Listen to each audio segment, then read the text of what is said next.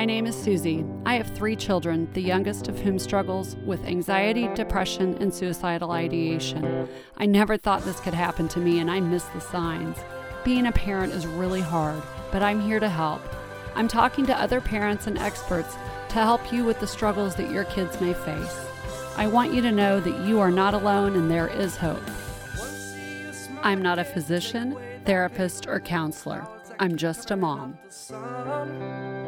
I wanna see you smile again, take away that pain in them clouds that keep covering up the sun. On this episode of the Just a Mom podcast, I am joined today by Mandy. Mandy, thank you so much for being with me. Hi, it's I'm glad to be here. I'm thrilled that you are here, and I appreciate you taking the time uh, to share your family's journey in the mental health world and and all the facets that you have dealt with um, over the years. And I know our listeners are going to really benefit from hearing what you have to say. So thank you so much. All right. Well, I hope so. I, I hope that it helps. I think I know it will. I yeah. don't think it will. I know it will. So why don't you just start us off by telling us a little bit about your family? So I am married.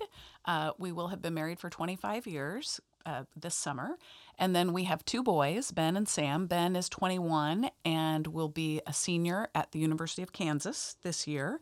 And Sam is 18 and he is a freshman at KCK Community College. He's a musician and they have a wonderful instrumental music program. So he's thriving and um, and in that program and really loving it. Awesome. And congratulations on the 25 years. Yeah. That is a big milestone. Right. So congratulations. Right. Yeah. Well, I'm sure you and Dan have us beat. 30. Yeah. 30 years. So, but we were we were 12 when we got married. So. Right. that's how that's how that goes. Yeah. Uh, well, why don't you just give us a little insight into how your journey as a parent uh, with a child who struggled started. So I'm going to back up a little bit and just say that uh, mental health issues do run in my family. Um, my dad was lived with bipolar, which really impacted him more in the last 15 years of his life than any other time in his life. Um, and then he also had two brothers uh, that really struggled with mental health as well, as well did his father. And so uh, our youngest, Sam, so uh, I was their elementary school principal. Mm-hmm. So, uh, so that you know was just kind of a dynamic that um, it was really really fun for a long time, and I left the school when Ben was going into fifth grade and Sam was going into second grade, and it's it just so amazing how mm-hmm. differently kids can turn out. Ben's response when I said I was leaving was, oh, "But mom, you promised you'd stay till I was, you know, till I finished 5th grade." Um, and Sam said, "You mean we just get to be regular kids?" Mm. And I think that that just shows he he didn't feel like a regular kid. Mm-hmm. And so he thought, "Oh, maybe that will help me feel like a regular kid." Um, sadly, I don't think it did. And he had some attention issues and um, sensory kind of things in um, second and third grade. He chewed his shirt. So he almost ate almost a whole shirt every like made a crew neck into a V neck every day and he was teased a little bit for that and you know looking back and I'm sure everybody as parents sort of looks back on things that they wish they would have done differently. Um, and I sort of, we, we just checked those kids off. You know, oh, those kids that are mean, they're just not worth being friends with, and we're just going to move on. And what I, what I, we missed the opportunity to help him learn better coping strategies and to forgive that everybody makes mistakes. And so that just because those kids at that time weren't the right friend match for him, it didn't mean that later on they wouldn't be. And so when he got to seventh grade, the kids on the list were, you know, it wasn't, it was a kind of a short list. Um, and there were kids that that he wanted to be friends with that we had not maintained relationships with. So he was sad. He was seventh grade was hard. He was I could tell he was sad going into seventh grade. And at that time, he was taking medication for anxiety and attention. Um, he was doing well in school. He's always done pretty well in school, and I've been always very thankful for that. Um, so I had been an the a principal in the school district that he was in. He was in my elementary school and went to our feeder middle school. Um, and by that time, by the time he was in seventh grade, I was running my own business, so I had some flexibility. And um, he didn't have much of a social life. You know, I, we were always, you know, everybody was always talking about checking kids' phones and everything. And I would check his phone, but there was never anything there. So I wasn't always super consistent about it.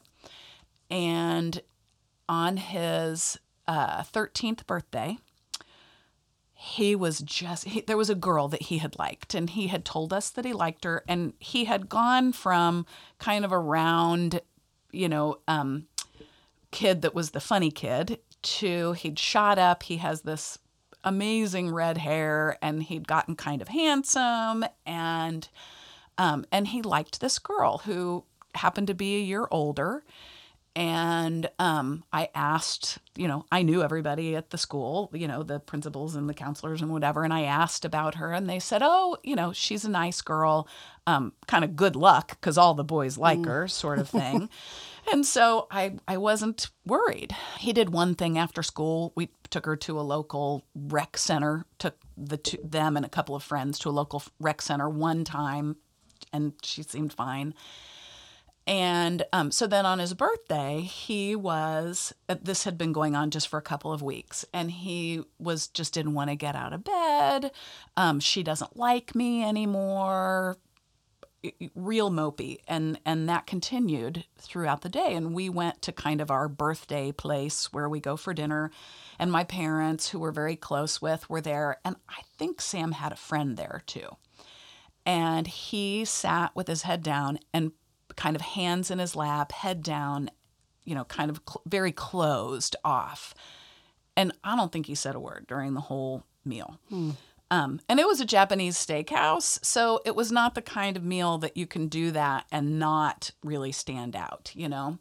Um, and so on the way home, he said something like, Oh, my family sucks, or something like that, which was totally uncharacteristic of him. And so I kind of surprised him and reached over and grabbed his phone out of his hand. And he had Snapchat open. And I didn't realize that they can save messages there. And I mean, when I look back at it now, I'm like, poor kid, he was like tormenting himself with these saved messages and at the same time incriminating himself, right? And so he has these messages with this girl. And we realize that for about the last week, maybe a little bit more. He'd been sneaking out with her. Um, and over the next couple of days, as I'm, you know, monitoring things really closely and check, you know, checking everything and freaking out, um, we realize that this one night he had his first kiss and everything else in the same night. In her, she lived about three miles away and he was going there by himself in the middle of the night, riding a skateboard probably, and um, it was in like her like backyard playhouse mm. kind of thing. And he's 13 years old. He was 12 when it 12 years old, sorry. Yeah, mm. 12 when it happened. Mm. Um, and of course, I mean, it's my husband is the crier in the family. and that just hit him like a ton of bricks. Mm. I mean, to to think that, you know, that that happened to our baby, mm-hmm. you know. Um, and of course, our first response was that we had to call the parents and we had to, you know, um, and we didn't. Uh, and in hindsight, I'm so glad we didn't. Mm. Um, Sam begged and begged and begged us, please don't. You know, he was already struggling socially. And so to have it, and, and she was ignoring him at school. And so to have it spill over into everything. And this is some advice that I actually have for parents. You know, I think our allegiance is only to our kid. And and when I look back at that and even other things that we've gone through that we've always looked at in this situation, what's best for Sam? Like, and it, and it's not even a, a, a measure of what's right or wrong, like you know the scales of justice or whatever. Mm-hmm. It's much more focused on what's the right decision for our son right now, and not worrying about what anybody else thinks about that decision. And you know, and I think that just gives you the ability to even start small in some ways, you know, like and and then re- react maybe in bigger ways as your situation unfolds, I guess. Um and so looking back on that, I'm so glad we just kept it in our family. I did share it with the school. I believe she was 14 at the time and he was 12. Um and I would say uh, our understanding at the time was that it was consensual. Didn't even cross my mind that it wouldn't have been. In 2020, um, Sam did an EMDR therapy um, where he processed that event. Um, and he realized that it was not consensual on his end.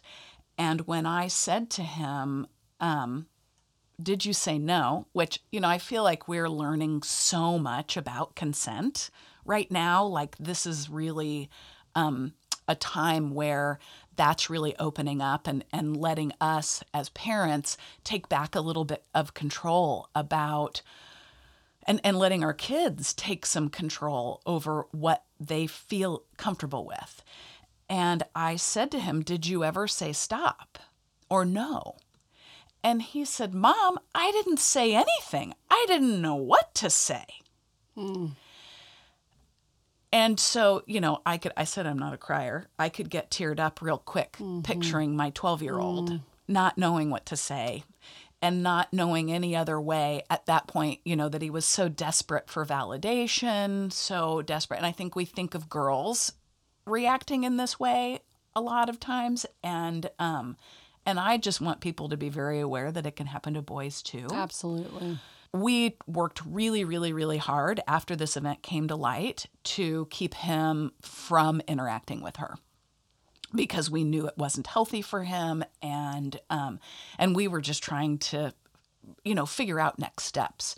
Um, and he you know kept going back for more you know and i'd find that like he was dming her on twitter and he was you know and i took it off his phone but then he had it on his pc and then he had you know Yeah. i mean it's just like this it's like whack-a-mole Right. right and and I know now you can't control any of that, you know, because even if you take it off their phone, unless you completely take the phone away, which of course we did at times, they can just put it on for that day and then take it off when they come home or whatever. So his birthday is late in February, late in March.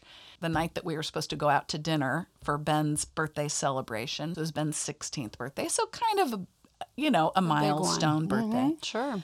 Sam came down, it was a Friday, and he came down from his room when I got home from work and just kind of put his arms around me and said, um, I'm thinking about hurting myself. Uh, and so thankfully, you know, we had, a, he'd seen, you know, in all of this, I also want to back up and say we had a support network in place um, me having been an elementary school principal, I had a lot of exposure to who the practitioners were in our area. Um, now, I didn't have any better access to them than anybody else. Um, But at least you knew who to start with. I right? did know who to start with. And he had seen a child psychologist off and on, and then he had seen a psychiatrist who had been managing his medications, um, who we, we had been really happy with.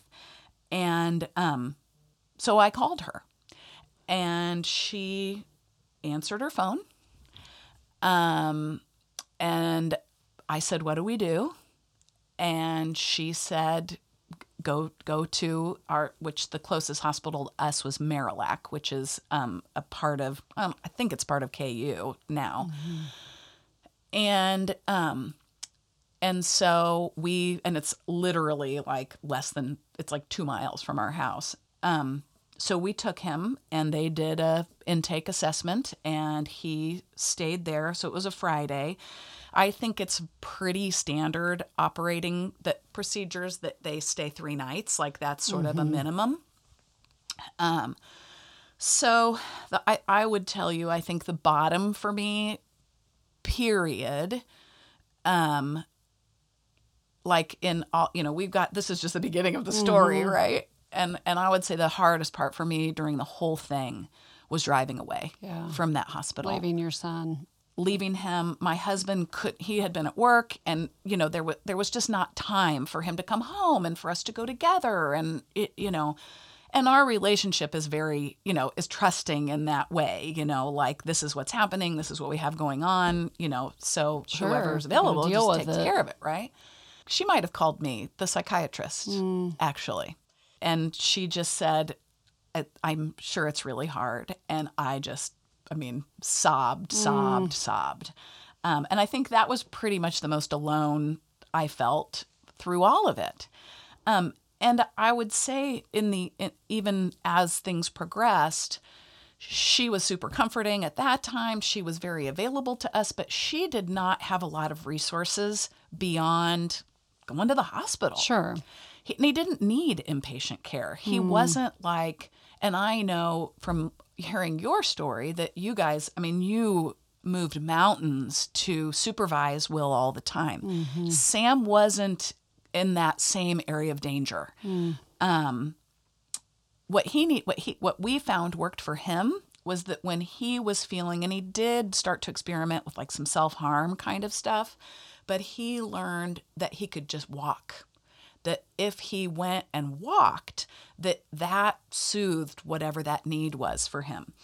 So this might happen at 2 a.m um, and we just had a policy that if he checked in with us you know we didn't want him to hurt himself. And if he promised you know he had to make that commitment that he was safe that he would that he would we would let him go for a walk. There was an uh, um, intensive outpatient program that we were referred to he um, resisted that first time and we didn't make him go. And so then we had some continued ups and downs after that uh, where he would just have full days where he would just say i i, I can't exist in this skin. You know i i am so uncomfortable being me right now and i would be with him and he would literally be physically writhing Mm. like you could just, I mean From the pain, from the internal yeah pain. and and for him it was of self-hatred. Mm.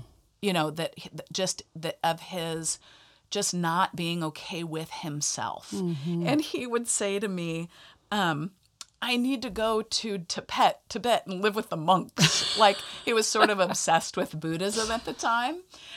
And and and find myself. You know, like that was his thing. I need to find myself. I have to figure out who I am because who this is isn't okay. I'm not okay with it and I can't, you know, um I just can't do it. And so eventually he agreed to go to this intensive outpatient program. And during this he's all he's he was going to school. I mean he missed a lot of days. And so he went to this intensive outpatient program um, in the evenings. So it was like three nights a week for like three hours. My main memory from that is actually these we would get him something to eat on the way. There was this potbellies right by where it was and he would have a potbelly sandwich and we would have some really good talks. Mm. So that's kind of a uh, n- it's not a bad memory for me. Mm-hmm. Um, but he was not really making progress. It was more of a filler. And okay, so let me stop you right there. Yeah. When you say he wasn't making progress, you're saying from the time that you took him to the to be inpatient, hospitalized Yeah. at the psychiatric hospital, Marillac, mm-hmm. he had not progressed, even going to this intensive outpatient therapy. no And had they changed the diagnosis because he had already been diagnosed with anxiety? Mm-hmm. So when he was in the hospital, did they change his diagnosis? depression and anxiety Okay. yes he so was he, the, the depression was what you were seeing that wasn't changing. Am I correct about that? Yes. And I would say he is one of those people that anxiety is the result of it's what shows you know that's you you see that very like with the chewing on his clothes and that you know that that's always been right at the surface for him. Okay. um, and he and I'm similar. I have anxiety, and luckily have never experienced a you know a intense bout of depression. Um, but but i do certainly relate with him from that anxiety um, side of things.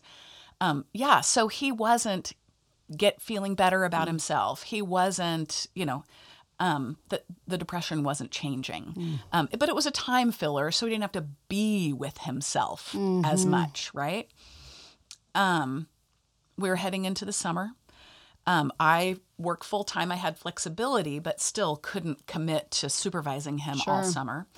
Um, and my husband, you know, works outside of the home, and he was starting to ideate about marijuana a lot. He was he would talk about it, and you know, just he was just really fascinated by it. Um, probably tried it a couple of times during that time, but but maybe once or twice. Um, and so he kind of graduated from the IOP because it had done as much as it was going to do.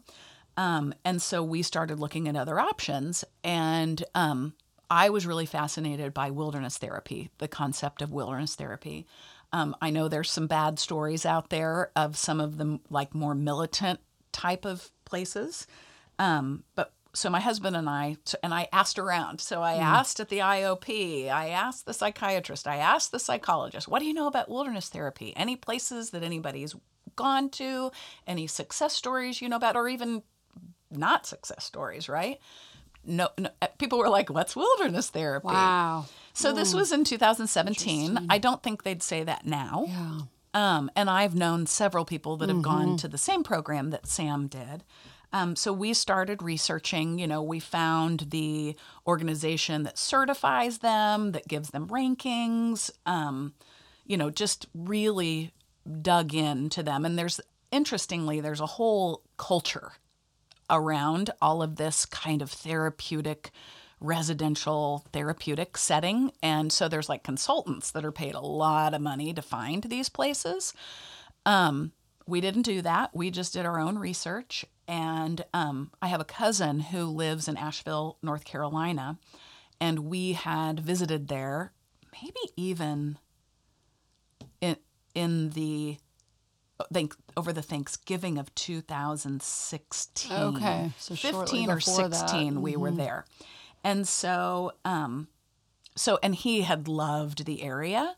And so my husband actually found a program called Trails Carolina which is um, the address of it is a place called Lake Toxaway, North Carolina, but it's not too far outside of Asheville.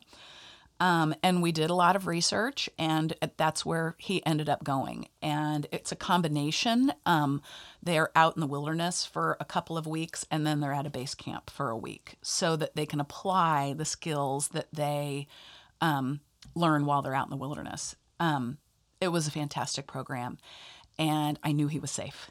So for me, the main memory that I have of that time is they, they had great parent programming. So I learned how to help him better. You know, I think in in you know we live in Johnson County, Kansas, right? It's a very affluent area.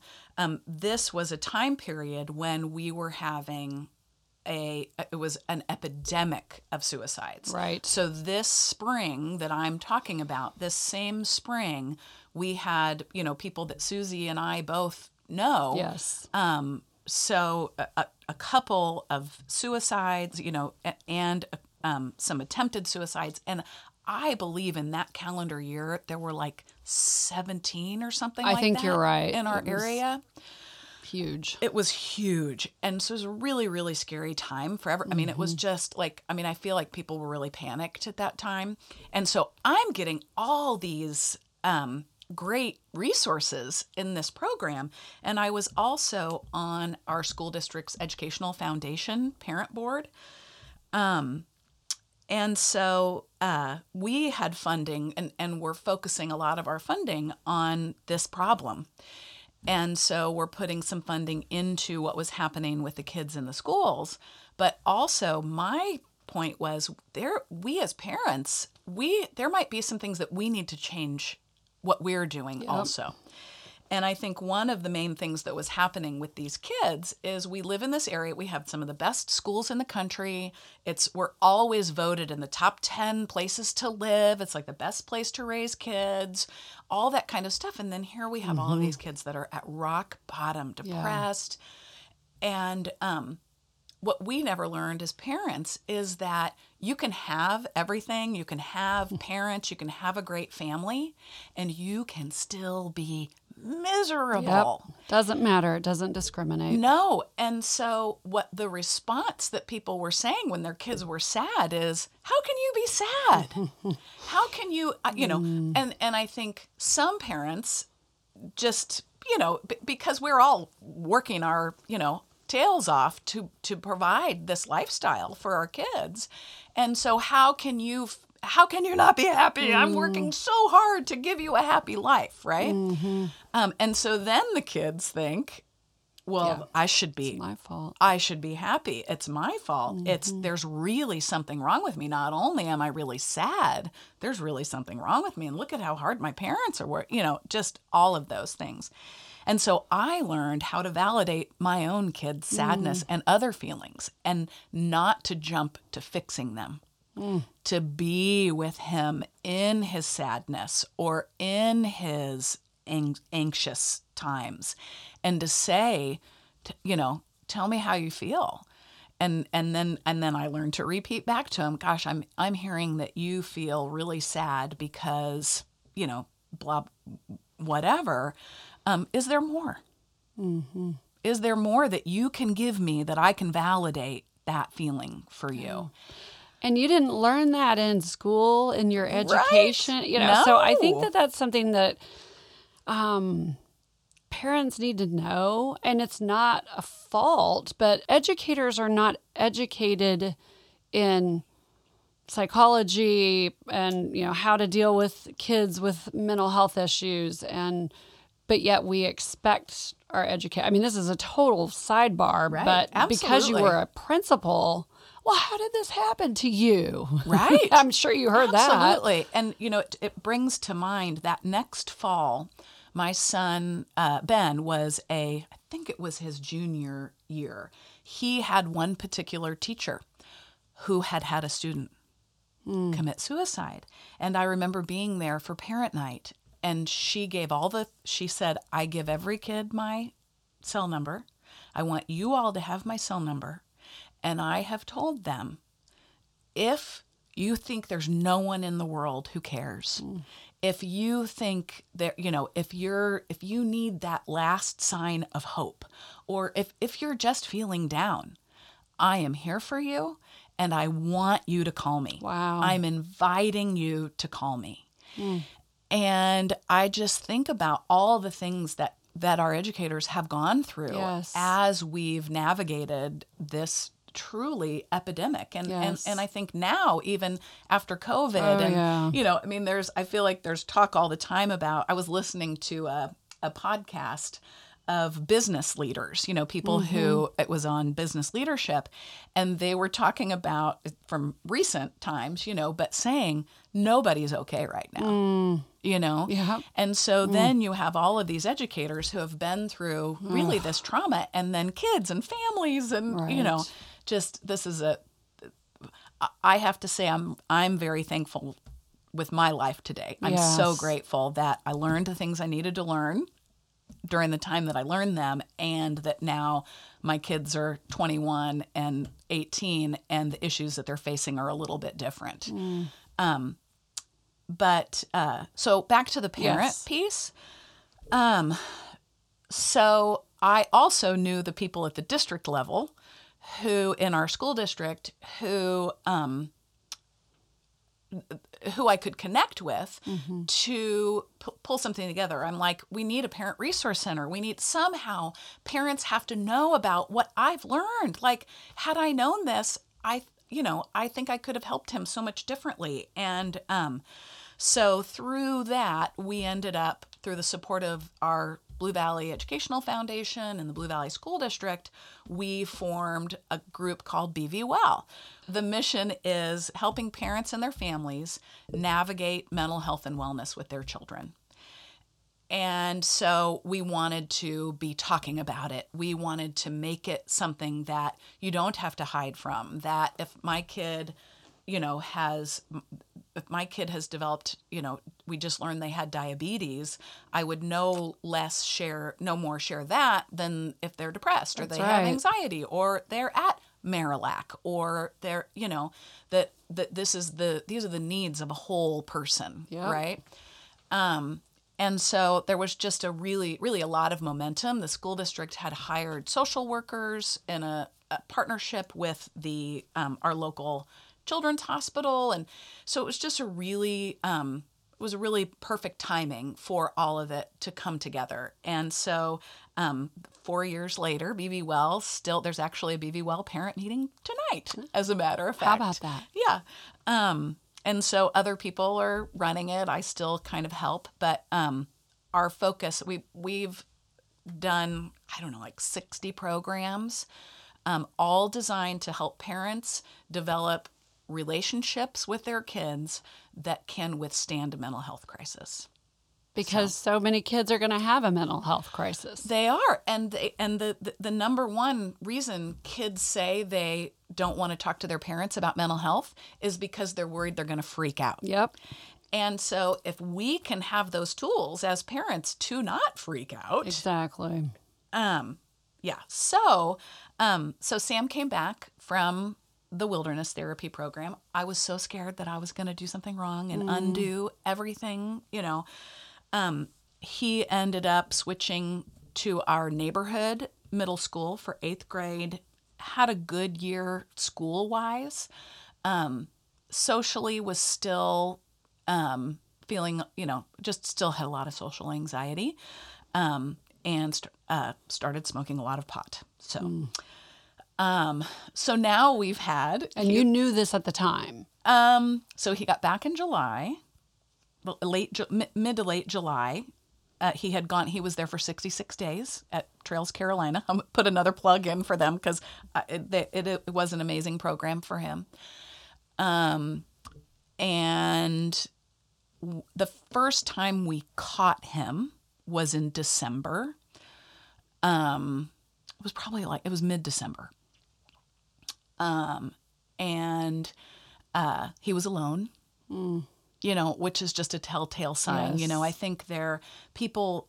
You know, I think there's sometimes a debate around what normal use is. You know, and it's like, oh, it's just kids being kids, or I did that stuff when I was a kid, and and and I think um, that there's so many different factors today and at least with his situation is that it was very much to self-medicate um, beyond the medications that he was already taking um, what what the kids get these days is so much So much stronger different.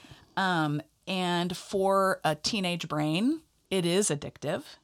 Um, and it really diminishes the very critical brain development that's happening during that time, during those teenage years. So that was in December. We bust, you know, we busted him again. We had some tragic events happen in our lives, and my dad passed away, and we had a friend's son pass away, and um, and so all of that. My my friend's son passed away in January. My dad passed away February mm. 18th of 2018, and Sam just was like, "Forget it. Mm. I'm just I'm out." Mm. Right, and so I I think he just started smoking every day after that. By himself. Uh, I think both. I think at that point he was enough in the culture that he was and and he was a frequent purchaser, right? So he was making relationships with, you know, all the wrong kids. And I remember when he was at Trails, um, I was we we would have regular phone calls with family therapy and and that kind of stuff. And I was talking to this family therapist, and we were talking about how I would behave when he got back. Like, how could I not be controlling? Like, that's what I was really worried about was that I was going to be too controlling, and um and that he was just going to rebel and. And, and and I'll tell you, our relationship through all of that was solid. Mm. So, eh, you know, he was hiding all of that from us. But he, as a family, things were okay. Mm-hmm. You know, they felt okay at least. Um, but I remember when I was on the phone in the summer with this family therapist, and she said, Well, what's your greatest fear? And I said that I'm going to lose him to drugs and that he's going to be a heroin addict and, and strung out in the gutter. Wow. And why did you think that that was a possibility? Because you, a couple of times you'd busted him before, and mm-hmm. you were We hadn't even busted him at that, that point. was just your your it deep was just seated a fear, for me. It was just a fear. Like hmm. I, yeah, it was a fear. And I, we didn't have anybody. You know, we have people with alcohol problems in our family, but nobody with, uh, you know, drug addiction. drug addiction. No. And so that was just for me, like, you know, something I really wanted to control. So that summer was rough. And of course, we were drug testing him and he kept failing. And what do you do? You know, you take the phone away, you take the, you take everything away. Um, and when he'd been at the, at the, um, wilderness therapy program, when he'd come home, we had a family contract, right? Which was way more complicated than I could manage. And we didn't really utilize it very well, which I think is a super common mistake. And honestly, I don't even know if it would have helped me that much because it would have put me in that controlling um, state that I was trying to stay out of. And so, as we were really kind of getting desperate, I think I said earlier, Sam's a musician. Um, and, um, and he's a very talented musician and very passionate about music. He's the kind of person that's always making music, you know. Um, his older brother was a very talented drummer, but he never practiced. He the only time he ever did music was when it was at the lessons or at the little um, you know, recital kind of thing, right? Sam is the opposite. He is playing music, recording music, but you know, all the time. And um and so I started thinking about what contract could I put in place that's going to put that's going to back him into a corner so that he has to get help. And so, I mean, we met with a friend who's an attorney to scare him straight, to, you know, all of those things. And I finally came down to what is my responsibility as a parent, right? And really, my responsibility at that point was food, clothing, and shelter, right? So if this kid is going to continue to do drugs, and I've tried all the consequences that I knew I could follow through with, at least, you know, um, he's 14 at the time. You know, so what can we put in place that that kind of holds him accountable? And so I just came up with like four things that were like, you know, leading a healthy lifestyle, pursuing your passions, being a participating member of the family, and you know, just showing up as a respectful person in the world, right? And um, and that if he wasn't doing those things that our responsibility to him was food clothing and shelter. And so he was like sure fine. And so then one day i was taking him to his guitar lesson and i said so and we had found a sobriety program for him to do a free local program that i knew some people that had had some sex, success with um, and i said so today's your last day of guitar lessons if you don't start going to this sobriety program. And he's like, I mean, he couldn't, I mean, he hadn't put two and two together. And he's like, what? That's totally not fair. And, and I said, well, you really, you want to talk about what's not fair? Right. Um, and so he said, okay, I'll go. Wow. He was so desperate for his guitar Yes. lessons that he Yes. agreed to go to the program. So I know that we had that, and a lot of other parents don't have that. You know that that yeah, passion. something that Yeah. their child's really passionate about. Yeah. Um, but that was the key for us. Mm-hmm. Um, and so he went the next night and has been sober ever since. Wow. Um, the program that he did is called Full Circle. It's a 12 step program um, based on having them have something to do that's more fun than getting high. So it's an automatic friend group of kids that accept you and love you for who you are. Um, and uh, there were two meetings a week, and then every weekend he had it's it was it's like a youth group for drug addicts.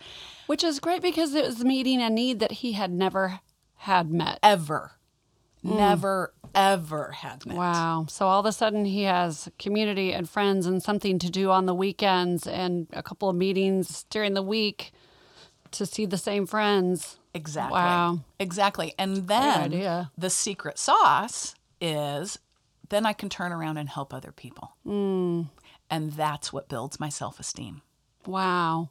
So that's part of the program is they teach them to want to help other people. And so, so then they that. sponsor other kids. Okay. They, um, you know, Sam was 14 when he started the program, and the program goes up to kids that are like 24. Okay. So he couldn't drive, you know, so the older kids drive him around. wow. The old, you know, they there's just this amazing synergy in how the kids work with each other to um, keep everybody on the right path. And one of the things, so I told you my first hardest day was um, leaving him at Marillac. My second hardest day was letting him go to the rehab.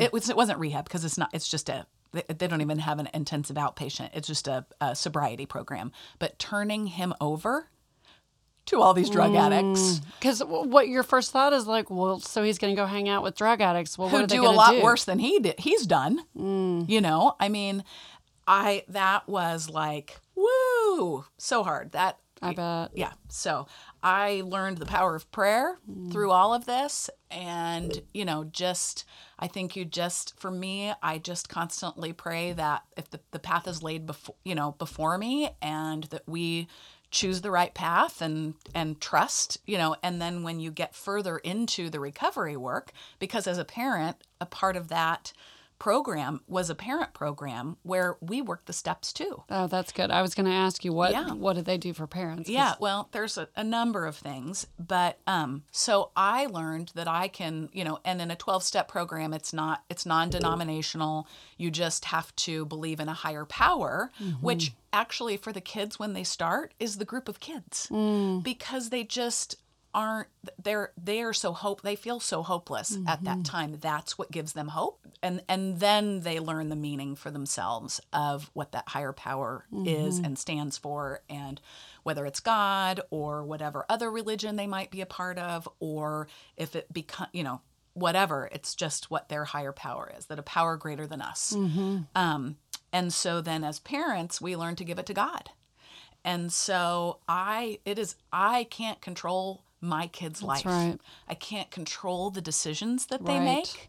I can't it it's none of it is mine to control. Yeah. The only thing I can control is me Yep. and how I interact with them and how I learn to relate to them, which so I really participated wholeheartedly in the program because it gave us a common language. Yes. Um, and my husband, he came um, for the first year. He came to all the parent meetings and, you know, I mean, did his, you know, due diligence um, and was very on board with the program. And then I stayed on and led the program Oh, for the next, So you just finished leading In not too- March. oh my goodness. yeah. You became a leader because you felt so passionate about what Oh, they're doing. I, you know, what happened through this program. So, and I think it's a combination that I had, Sam went to trails, he learned how to work on himself, and I kind of learned how to work on myself as a parent. Mm. So we were both a little more, a little further along than maybe a lot of people when they enter the program because they hadn't had this opportunity Okay. that we had had. sure. And so I was pretty open right away to what can I do differently as a parent to and and focused on not that I want my kid to turn out to be exactly who I always pictured they would be, but the the most valuable thing I have with my child is a relationship. Yes. And and honestly, nothing else matters. Right. That's that is yes, and I think once you've been through what we have been Right. through, you it takes something like that to really realize that. Mm-hmm. And I had another mom um, on season one who said something to the effect of when you have a child who is mentally ill, you have to, you know, shift your mind and change your dreams for what that child's life is going to be like. Right. And that was, I mean, even all these years later, I was like, that is a profound statement, but so true. Absolutely. Because it, you know, it doesn't always look like what we thought it was going to when, when they were four, five, six years old. not at all. And I think, you know, we do so much comparison Yes. in this um, you know, just in the in our culture our world, today. yeah. Yeah. And um and I think, you know, we all have visions, you know, I t- sometimes I do parent talks, you know, and um one thing I talk about is that really the determining factor in our relationships with our kids as they get older is how we as parents come to terms with the fact that they are not necessarily on the path that we chose for them. Mm-hmm. And it's not our path, it's not our life. We're not in control of that. And the more we try to force them on our path, the less happy they're going to be Absolutely. as adults. And we learned that one the hard way. so, right. yeah. I, and and so many and you know I think you just saying that though a lo- we have to learn lessons and a lot of times we have to learn them the hard way and if we can turn those lessons around like you've done with this podcast to help so many people and and I think that um you know we the the our life is made up of challenges and what we do with those challenges determines our legacy For sure. so All right, so I'm going to push back on something for you because I know you like a challenge. So here we go. The wilderness therapy, and you're Yeah. very excited about it, Sure. and you feel like it really served a strong purpose. So, if it was so good, then why did he come home and start smoking pot and doing other drugs? Yeah, for sure. Um, I mean, yeah, the wilderness therapy wasn't cheap either. I'm sure. Yeah. So, um, yeah, so we, you know, we're possibly beating ourselves up a little bit. I, I, I actually never did. I mean, I'm, I, um, so at that point, I felt like this was the path. So this is me, this is my thinking about it. And then I'll give more of a less personal thinking about it. Okay. But my thinking about it is, um, you know, this was the path that was laid out for us, and um, I'm s I'm actually really thankful that this happened so soon after, because he ended up thriving hmm. in his teen years. And so we, the wilderness therapy, prepared us and him to be very successful in this program. Without the mm-hmm. wilderness therapy, I'm not so sure. I, I think we would have had to go the residential route for him for a more traditional rehab setting. We would have had to do it somehow. Mm-hmm. And so I feel like we addressed it. So that was just how we addressed part of his issues. He mm-hmm. had more issues. And um and so and I I don't think I ever had the expectation that wilderness therapy was going to fix Yeah. him. Be the- Sam was going to be Sam mm. no matter what. Um so uh so I I do feel like it really helped us address the even though we waited what felt like a really long time from you know when we knew it was really a problem, you know, it was several months till he ended up going to the um, recovery program.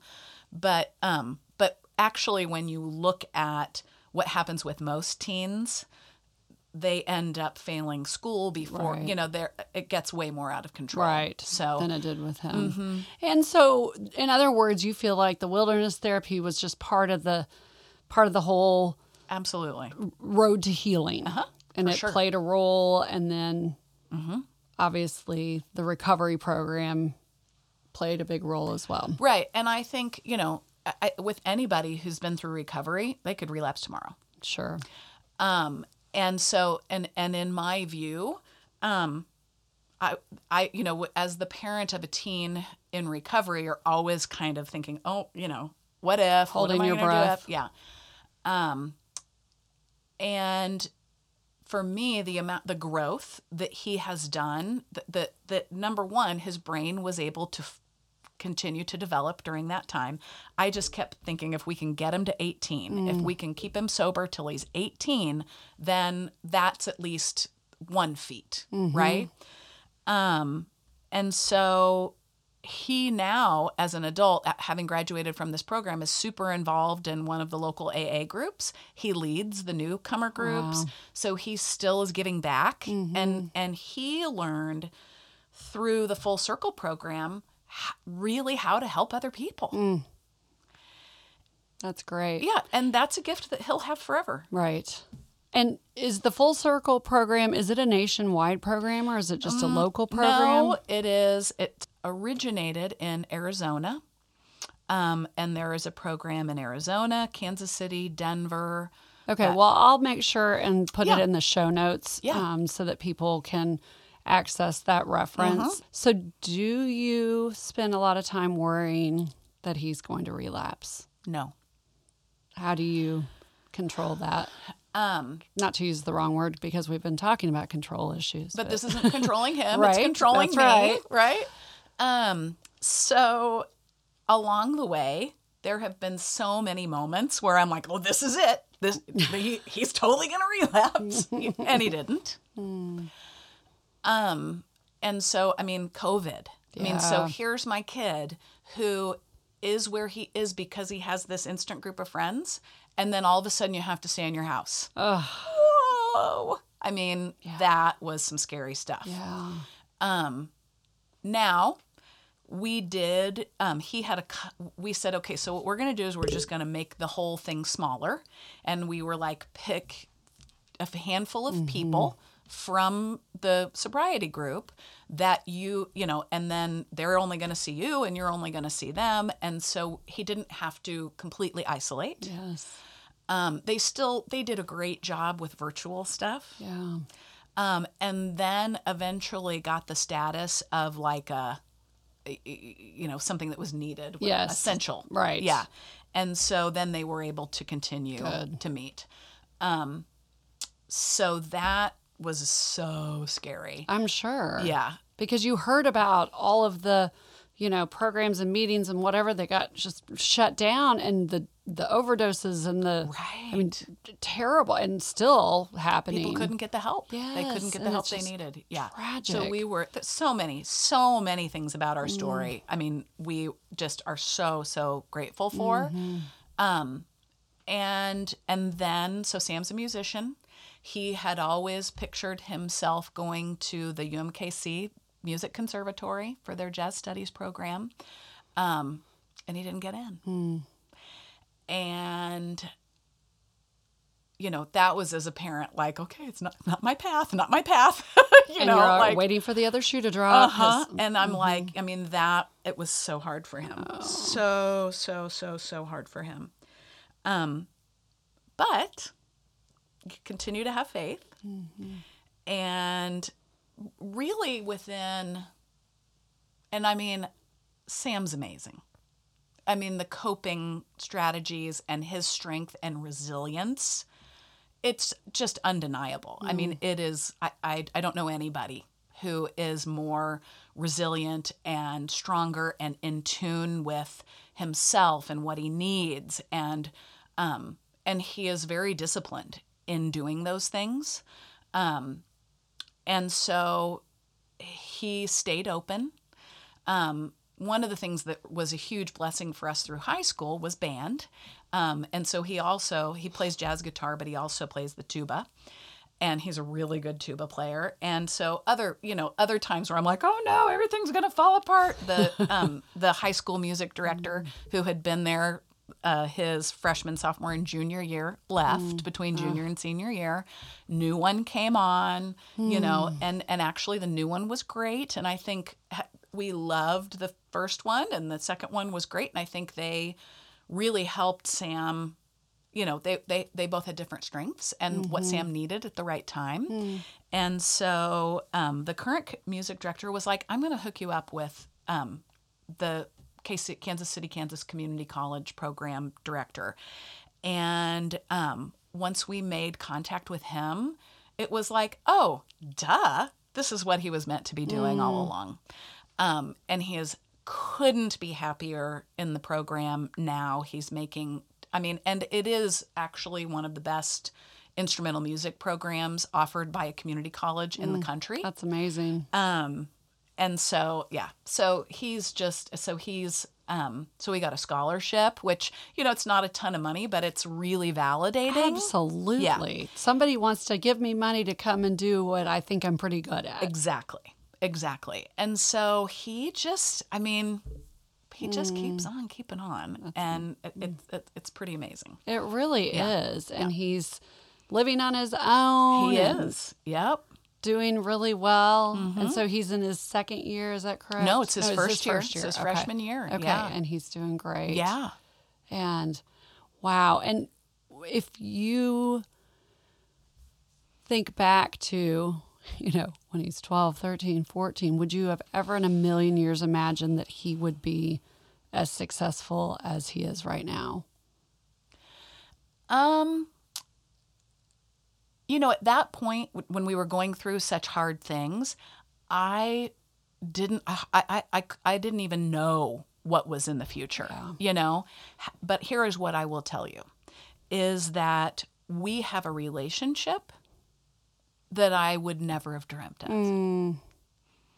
And and throughout the whole experience, the the as our relationship has evolved, um, it's it's worth everything. Yeah. And and I think that what makes what's so great about it is I don't know what the future has in store for Sam, but I do know that he has the tools to have the life that's going to be the most fulfilling for him. Mm-hmm. And whatever I would have pictured wouldn't have been the most fulfilling for him. Yeah.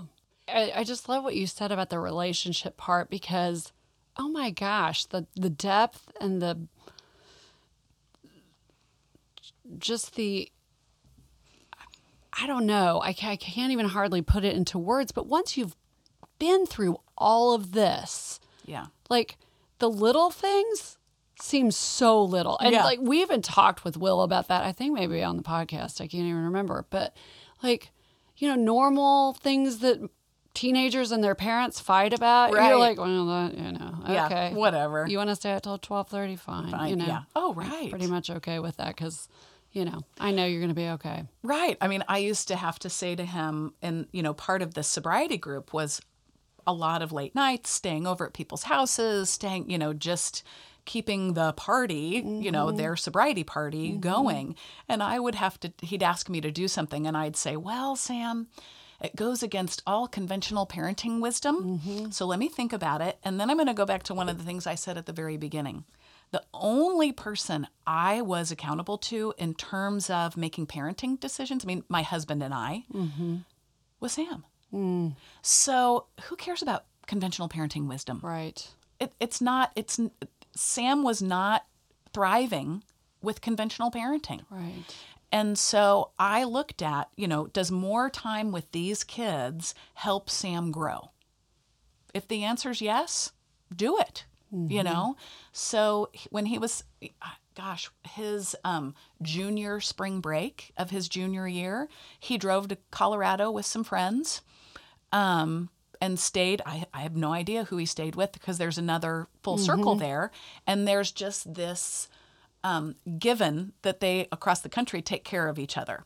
So they'll take these road trips to, you know, and just what they learn about themselves in having to be self sufficient and having these experiences. I think, you know, one of the things in conventional parenting wisdom is that we have a really, really, really hard time letting our kids figure stuff out on their own. For sure. letting them fail. Yep. letting them get in you know letting them get themselves out of a hard situation that they got themselves into. And uh, and so he a huge part of kids recovering from depression anxiety and uh, addiction is self-esteem Yes. and learning that they are capable in the world. And so they so through those sort of unconventional adventures, he developed so many important skills. Um, another kind of milestone time that I will never forget is um, when he was a year sober, there's you know there's big um, kind of celebrations for people when they hit certain benchmarks in sobriety, and the year was a really big deal. And um, the night that at the meeting that they celebrated Sam's year, we would this was pre COVID. And we would go to, um, there was a Culver's right by where they met. And so the parents, it was called coffee, you know, and, and everybody would go after the meeting. And that way, the, the parents that were at the meeting would go and the kids that were at the meeting, and you could see who the kids were. And you got to put parents with kids. And you could talk about things that aren't normal conversations that you would have in a regular support group meeting and that kind of thing. And um, as I pulled up to Culver's, Sam had beat me there. And he was waiting for me in the parking lot. And he was just sobbing. And he just said, I, I, I, don't know how to tell you how much you've done for me to get to this point and to support me and be there for me and um and just just that i mean and and then he just hugged me and and cried. And um i mean what parent wouldn't want their kid to Well, and you know? how many, what was he, 16, 17 at the time? oh no he was he was 15 He was 15. What 15 year old says that or Yeah. even or realizes it? I mean, I think a lot of times Yeah. kids realize it when they're like 25. Right, absolutely. Looking back, you know, oh, I was a real jerk to you, mom, or you know, yeah, Oh, yeah, well, I mean, I, I try not to get emotional when Yeah. I'm doing this, but that just, that got me. That made me tear up Yeah. because that's a beautiful. It- was an amazing picture. moment, and I just, I mean, it's, you know, some of those just really, really precious moments in life. Some of the awful ones, Mm-hmm. Yep. like dropping them off at Marillac, Yeah. and then some of the precious ones are, you know, and and I'm I'm thankful that I have both of those, so that I can see where where we've come, where he's come, where I've come. So. Wow. Is there anything that I haven't asked you that you want to make sure and let the listeners know or you've given some really good tips? Yeah, I just think um, utilizing all the resources out there. I think um, there's a therapy called EMDR therapy that's been really, really helpful for me and for Sam. Um, I think uh, just being open to whatever maybe less conventional resources that are out there. Um, because every kid is different and every child parent relationship is different. Um, so I think just keeping an open mind, um, and you know, and I also think um, for parents who have kids that are struggling, you know, to to share it and talk about it because that's the only way you can address feeling alone. Yes. Mm, that's really good, Mandy. Thank you so much. You've been just such a an inspiring story. Um, you're sharing your hope, but you also shared a lot of really hard, painful things, and I think that's that's the message that we want to let people know is that you're not alone and there is hope. There is hope, and and and I mean, and even things that are beyond your wildest dreams are they're still they're still available. They're still they're still achievable. Yeah. Um, you just don't have control over what they might be, what they look like. that is so true. So, and I appreciate you sharing all these people's stories and, you know, giving a voice to this and putting yourself and your family and, you know, that's a it's a that's a huge investment. Well, thank you. I just want people to know Yeah. again that they are not alone and there is hope. And so if one person listens and and feels that, then mission accomplished. Yes, so thank you again, Mandy, for being on this episode of the Just a Mom podcast. Thanks for having me. If you or someone you know is struggling with suicidal thoughts or ideation, please call the National Suicide Prevention Lifeline at 988.